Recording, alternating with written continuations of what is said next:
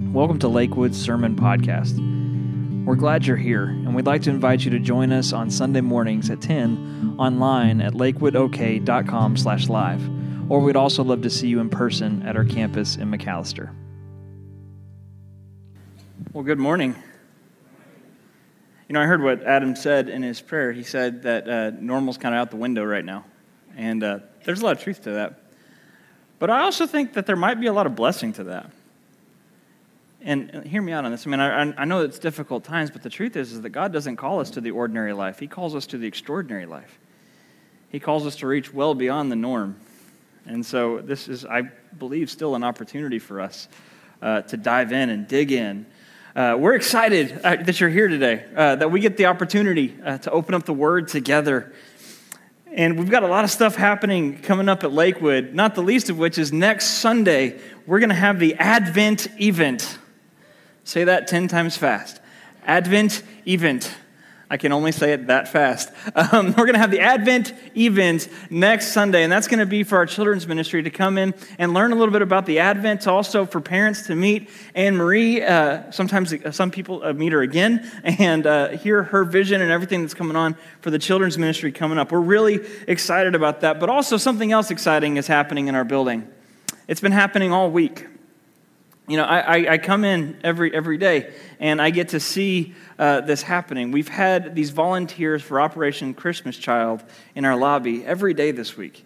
They were up here at the church yesterday um, working to send these boxes of, of gifts uh, to kids across the world that have just, well, really, that this is, one, this is their Christmas.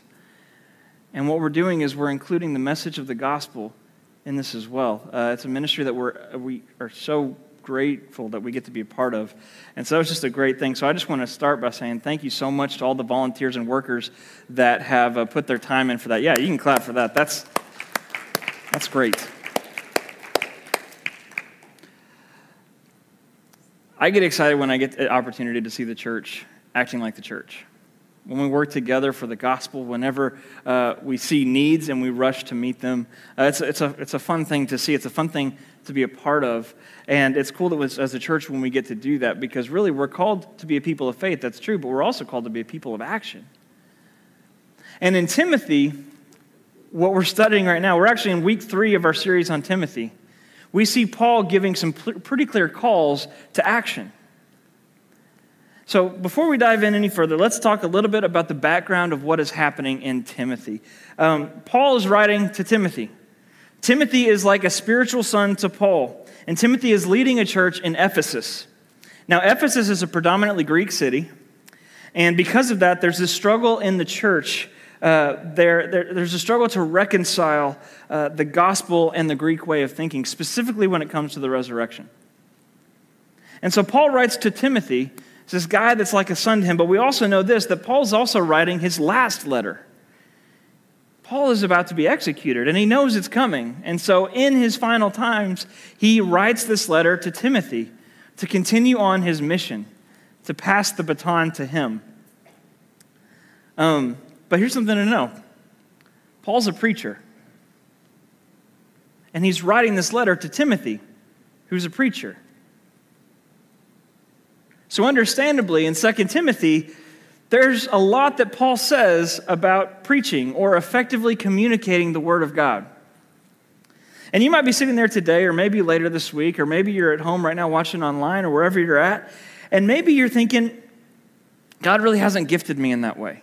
I'm not a gifted communicator. I'm not, I'm not good at piecing these things together and then communicating them in that way. Uh, or maybe you're saying, I'm not a great communicator, um, so if I can't do this well, does this mean that I can't serve the kingdom very well according to Paul?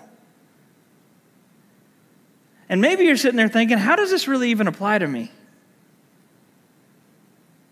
So before we go any further, let me, let me just say these things. The first is this God has intentionally created you where you sit right now or even if you watch this video two years from now, God has intentionally created you. But not only that, but God has intentionally gifted you. He didn't mess up with you. It wasn't like I got all these other people taken care of, but whenever it comes to this one person, man, I don't know what I did with that guy. That's not what God does. God has intentionally created you, He's intentionally gifted you. 1 Corinthians 12, uh, 12 and then 14 through 18 says, For just as the body is one and has many members, and all the members of the body, though many, are one body. So it's with Christ. For in one spirit we were all baptized into the one body. For the body does not consist of one member, but of many. And if the foot should say, Because I'm not a hand, I do not belong to the body, that would not make, any less, make it any less part of the body. And if the ear should say, Because I'm not an eye, I don't belong to the body, that would not make it any less part of the body. If the whole body were an eye, where would be the sense of hearing? That'd be terrifying, but still. If the whole body were an ear, where would be the sense of smell? But as it is, God arranged, hear this, God arranged the members in the body, each one of them as He chose. God has intentionally gifted you for service in the body. And there are people that are feet, there are people that are hands, there are people that are eyes, ears, noses, mouths. God has gifted each and every one of you, but we don't bec- we're not the body unless we all step up and take our action. Unless we all step up, embrace our gift, and put it to work. So God has intentionally gifted you. But here's the next thing, though. Because you are intentionally gifted for service in the body for the kingdom of God. But the next thing is this that God does not hold you accountable for a gift that He hasn't given you. You get that? God does not hold you accountable for gifts that He hasn't given you. But here's the final thing God does hold you accountable for how you use the gifts that He has given you. Matthew 25 tells the story of a man who has three servants. Now he goes away and he trusts, he trusts the servants. He gives them each different amounts of money called talents, which were actually, it's a measurement or weight of money. I read an article this week that said that if you were to take it and put it into today's terms, each talent would have been about $1.4 million. Um, I can't even begin to say that that was accurate, but it was just an interesting thing. Back to what we were talking about, though. He gives each of them a talent, or not a talent. He gives one guy five talents. He gives the next two talents, and the last guy, he gives one talent. And then he goes away. And when he comes back much longer later, the servant who had five gives him five more. The one who had two had invested it and had two more. And the one that had one tells the master, I was afraid, and so I buried it in the ground. But here's your talent back. To the first two servants, the master responds, Well done, good and faithful servant. Great is your reward. But to the last one, he says that he's wicked and slothful. See, we're gifted by God in very different ways. But God didn't haphazardly gift you. You weren't an afterthought. We are gifted and called to use those gifts, not to bury them away, not to be ashamed of what God has given us, not to be too afraid to use what God has given us, but to use what God has given us. So, as we go through this scripture today, if I can give you this encouragement, or really as we go through scripture anytime, can we approach it with a heart that says, God, you have created me, you have given, you have gifted me, you have called me, and with how you have done that, what would you have me do with your word? What would you have me do with this? Because in 2 Timothy 3:16, which we'll be studying in a couple weeks, Timothy says that or Paul says that all scripture is breathed out by God and profitable for teaching, for reproof, for correction, and for training in righteousness that the man of God may be complete, equipped for every good work. So, as we go through today, if I can encourage you, it's this. Go through with a heart that says, God, what would you have me do with this? With the way you've gifted me, with the way you've called me, what would you have me do with this? Let's stop and let's, let's go to God in prayer. Jesus, we love you, um, and we believe that you have called us. We believe that you have gifted us, God. We sometimes we don't really know how to how to apply those things. And so, Father, I ask today that you would you would give us the Holy Spirit in abundance that would help us to discern your word and apply your word. God, give us the courage not to bury things away, but Father, to enact them. Father, I ask that you would speak through me. God, that these would be your words and not mine. And Lord, that you would push your people forward today. Lord, we love you. We ask these things in the name of Jesus. Amen. So we're going through the book of Second Timothy, which are the last words that Paul has written. Um, and he writes them like a father would write to a son. So we're going to take a moment as we start. It's not going to be up on the screen. I wanted to give you a moment, like we have been doing, to just hear the passage. Not read it, just hear it for first. We're going to go through it, but we're going to be in 2 Timothy chapter 2, starting in verse 14. Hear these words. Remind them of these things and charge them before God not to quarrel about words, which does no good, but only ruins the hearers. Do your best to present yourself to God as one who is approved, a worker who has no need to be ashamed, rightly handling the word of truth. But avoid irreverent babble, for it will lead people into more and more ungodliness, and their talk will spread like gangrene. Among them are Hymenaeus and Philetus who have swerved from the truth, saying that the resurrection has already happened. They are upsetting the faith of some. But God's firm foundation stands bearing this seal The Lord knows those who are his, and let everyone who names the name of the Lord depart from iniquity. Now, in a great house, there are not only vessels of gold and silver, but also of wood and clay, some for honorable use, some for dishonorable use. Therefore, if anyone cleanses himself from what is dishonorable, he will be a vessel for honorable use, set apart as holy, useful to the master of the house, ready for every good work. So flee youthful passions and pursue righteousness, faith, love, and peace, along with those who call on the Lord from a pure heart. Have nothing to do with foolish, ignorant controversies. You know that they breed quarrels, and the Lord's servant must not be quarrelsome but kind to everyone, able to teach, patiently enduring evil, correcting his opponents with gentleness. God may perhaps grant them repentance leading to a knowledge of the truth, and they may come to their senses and escape from the snare of the devil after being captured by him to do his will. This is the word of Timothy, but this is also the word of God.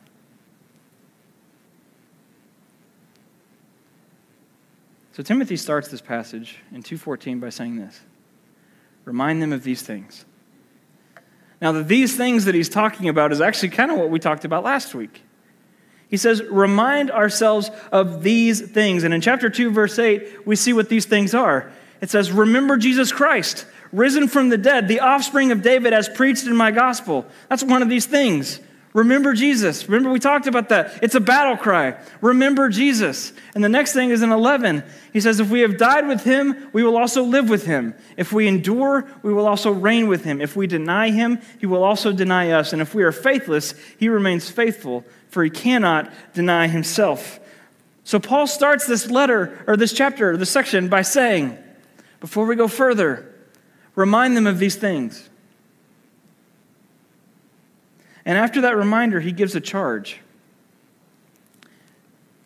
In verse 14, remind them of these things and charge them before God. Before we go any further, that's a big charge. You get that? It's not just remind them of these things and then charge them to do this. What he says is remind them of these things and then charge them before God. If I were to come to you and say, hey, can you, can you do this? And you say, yeah, sure, and that's the end of the conversation. That's, that's one thing. But if I come to you and say, hey, can I charge you before God to do something? You feel the gravity of that situation, just like, okay, this, this better be a big deal, you know?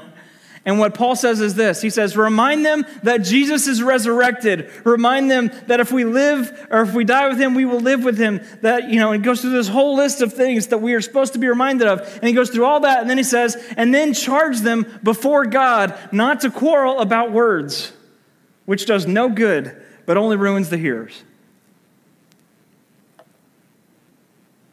Remember, Paul is writing this to Timothy who was leading a church in Ephesus. And one of the things that happened in the church at this time is that there are a group of people who are taking individual words from prophecy and they're twisting them to make a more palatable version of the resurrection. And everybody's just getting drugged down into this just war about this. And so, what Paul says is that they're getting so caught up on these small details that they're missing the whole point, that they're missing the whole meaning of the passage. It brings to mind the expression, missing the forest for the trees. This idea that we get so stuck on one thing that we actually miss the whole point. And don't get me wrong, studying individual words is important. Um, we're going to have a word study later in the sermon. It's an important thing, it helps us understand the meaning of the passage. But getting caught on individual words and attempt to make the scripture say what we want it to say can cause us to miss the point. And what Paul is saying is that the people here are missing the point.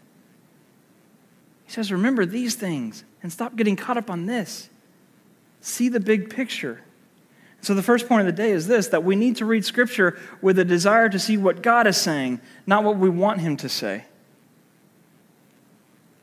And this really sets up the theme of the passage. We see it in verses 14, 16, 22, and 23.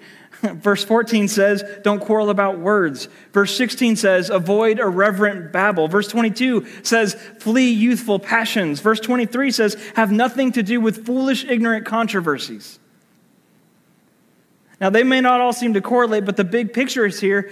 Big picture here is that we need to keep our eyes focused on what really matters. Or, as author Stephen Covey puts it, the main thing is to keep the main thing the main thing. It's a lot. And as Christians, when we stop, we actually know what the truly important things are. Jesus told us in Matthew chapter 6. He says, Don't lay up for yourselves treasures on earth where moth and rust destroy and where thieves break in and steal, but lay up for yourselves treasures in heaven where neither moth nor rust destroys and where thieves do not break in and steal. For where your treasure is, there your heart will be also. The truly important things are the things that continue to matter after our hearts stop beating, after our lungs stop taking breath, and we step into the eternal. The only things that really matter are the things that are eternal. And when we get caught up in things that don't matter, we tend to lose sight of the gifts that God has given us and the gospel that He has entrusted to us. So, our next point is this that our call is too urgent and important to be distracted by things that are not eternal. So, Timothy then continues in verse 15. He says, Do your best to present yourself to God as one approved, a worker who has no need to be ashamed, rightly handling the word of truth. So Paul already says that, hey, guys, it's important. Don't get caught up on what doesn't matter. Focus on Jesus. Get the big picture. And then he tells Timothy, there's a lot here. But he tells Timothy, he starts out with this. He says, Do your best and I'll be honest, every time I hear the phrase do your best, my honest thought is kind of a negative connotation to it. Like, I remember one time whenever I was in high school, I woke up, I ran into my parents at breakfast time, and I said, I have this gigantic test today, and I completely forgot to study for it. And my parents looked at me and said, Do your best. And really, it's one of those things to where it's just like, I, I don't know what to do. I'm not prepared. And so the only thing is, well, I guess just do your best then. But that's not really what we see here by Paul to Timothy. See, Paul tells Timothy, You've been gifted, you've been called, and now take that gift and take that calling and do your absolute best with it. He's not saying as do your best as a last resort in lieu of uh, preparation. What he's saying is do your best with everything that God has given you. He's putting it before Timothy to go out and do his best to present himself to God. And he continues that was present yourself to God as one who is approved, a worker who has no need to be ashamed.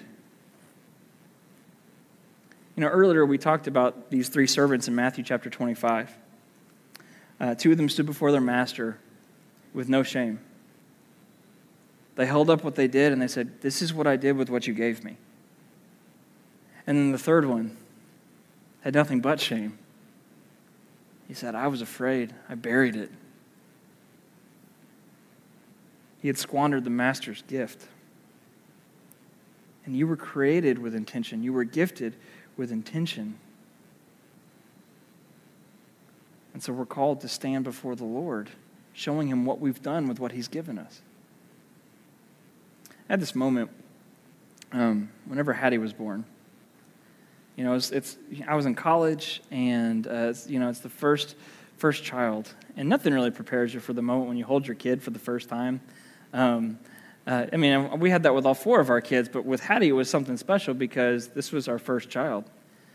And I remember I was, I was holding her, and I was looking down, and I was freaking out, and I was just realizing that my whole life just changed, and I wasn't sure what was going to happen next. And then I looked up, and my father was standing there, and he looked at me, and he said, Well done. I'm just so proud of you. And at that moment, I looked to my wife, I'm like, she's the one that did all the work. I'm just holding the, the result. but, but his thing was this, was he, he saw in his son a father. And he had that moment where he just had the pride come through him of saying, I'm just so proud of what you've done. And I, I, I'm, I'm very gifted that I have an incredible father in this world um, one who I can look forward to and honestly say that if I turn out like him, I'm okay with it. But in this moment, I got to see that he was proud of me, and I had the, the feeling of understanding that he was proud of me. And the truth is this that we're called by God, we're gifted by God. If you think I'm saying that a lot in the sermon, it's because I really want you to get it. We're called by God, we're gifted by God, and we're called to take that gift and put it into work so that one day we will stand before the Lord and we will be unashamed to show him what we have done with what he has given us, and then we will hear him say, Well done. I'm so proud of you, my good and faithful servant. And one of the ways we're called to put our faith into action, Paul says it right here, is to rightly handle the word of truth. It's time for our Greek word. Are you ready? Thank you. I love it. It can be a response rich environment. We can do this. Um, the word is this orthotomeo. You guys want to give it a shot? Orthotomeo. I heard, I heard a couple of good ones, and then I heard some mumbling, but we're good there. Orthotomeo. Now, orthotomeo. Um, it's, uh, it's a word uh, which is the, the root word of this in Greek is the word ortho, uh, which is uh, where we get the words like orthodontics and orthopedics. Uh, it's this idea of handling, or of, of this idea of straight. So, like with ortho, orthodontics, it's where, you know, braces and stuff, you straighten teeth to make them right again. Orthopedics, it's where you take broken bones and you try to make them straight again. It's this idea of straight. So, the word orthotomeo is a word that means to cut straight or dissect. So, when it says rightly handling the word of truth, what it's saying is this orthomeo, the word of truth. Orthotomeo, sorry, the word of truth. It means that we're called to cut straight into the word and dissect its meaning correctly. To understand what God is saying to us without putting our own spin on it. And interestingly enough, when you translate from Hebrew to Greek, uh, the same word, orthotomeo, shows up in Proverbs 3 5 through 6. It says, Trust in the Lord with all your heart don't lean on your own understanding. In all your ways, acknowledge him, and he will, orthotomeo, make your path straight. He's the one who makes our path straight. And he's the one who tells us to, with the best of our ability, study the word and earnestly seek to arrive at what God is saying, with what aligns with God's intention leaving behind our own understanding in favor of his path because we so often can read things and twist them to make them say whatever we want. I read a story a while back. I don't even know if it's true or not, but it's funny, so we're going to go with it. Um, that said that the, uh, the Yankees took out a full page ad one time that said, This just in 10% of all baseball fans are Yankees fans. And they were really excited about that. But then the very next day, the Red Sox took out an ad that says, This just in 90% of all baseball fans hate the Yankees. We can take one truth and twist it to make whatever we want out of it. The art of it is not in doing and just figuring out how it applies to me directly, but instead looking at the full context of the passage and saying, God, what are you trying to say? What are you trying to communicate? And we're called to be good workers who stand before the Lord unashamed. And one of the ways we're called to show that is by correctly orthotomeo the Word of God, correctly dissecting the Word of God. And here's the thing you kind of need the church to do that. But understand me on this. When I say you need the church, I'm not saying that you need Paul up here standing up on stage telling you what things mean. What I mean is this you need the body of believers coming together, opening the word together, and dissecting scripture together. We seek God as a community, not just as individuals. Because God's word is not a liquid that fits to every, any container that you put it in. The word of God is the foundation. We are the containers. No, sorry, Word of God is the foundation, and it is the container that we are called to conform ourselves to fit into. Paul says it in Romans 12, 2, like this Don't be conformed to this world, but be transformed by the renewal of your mind. We are called to be transformed to fit God, not the other way around. So, the big points for the day are this you're gifted. You're called to use those gifts for the kingdom. This is not only the command of God, but it's also the key to the greatest joy and potential of your life, even if it's also the key to the harder path. And because we've been called, and because uh, we also need to do our best not to get distracted by temporary things, we need to keep the main thing the main thing. That's the wide view. But if you want to know what you can start doing right now, if you, if you sit there and say, okay, listen, I get it that I'm gifted, I get it that I'm called, I get it that I'm, I'm, I'm, I'm supposed to keep the main thing the main thing, that's the whole big picture of this. But if you're starting to sit there and say, what is the application right now? What do I do with this right now? And the one thing I can tell you that we could do is this right here. Are you ready? Orthotomeo. Cut into Scripture dive into its passages like diving into the ocean. Dissect what God is saying and then begin to apply it with humility, but apply it actively to your life. Because whether God comes back tomorrow, right? we want God to come back tomorrow, but whether he comes back tomorrow or in a thousand years, your time in this world is short. And it's too short to spend it on things that only matter in this life. And to be truthful, as I stand here, I long to stand before the Lord. To lift up everything that I've done for God, meaning every gift that He has given me, I want to show Him, God, this is what you gave me, and this is what I did with it. I want to put it in front of Him. And sometimes, I got to be honest, I'm so human that I feel like I've squandered his gift a little bit. But I know that my actions don't add anything to God, that he doesn't need me. But hear this He wants me, and he wants you. Last point of the day is this that God doesn't call us to be the producers of results, He calls us to act and trust in Him to be the producer of results. So we're called to keep the main thing the main thing. We're called to step forward and to take our gifts and to put them into action. But we also have to understand that God isn't calling us to be the producer of results. He's not calling us to be the ones that figure all this stuff out and grow the crops and do all this. First or Corinthians 3 7 says this. So neither he who plants nor he who waters is anything, but only God gives the growth. So when we stand before God, we can, with confidence, present ourselves as approved workers who are not ashamed, who have done our best. And we can say, God, I did what you asked me to do, and you had the results.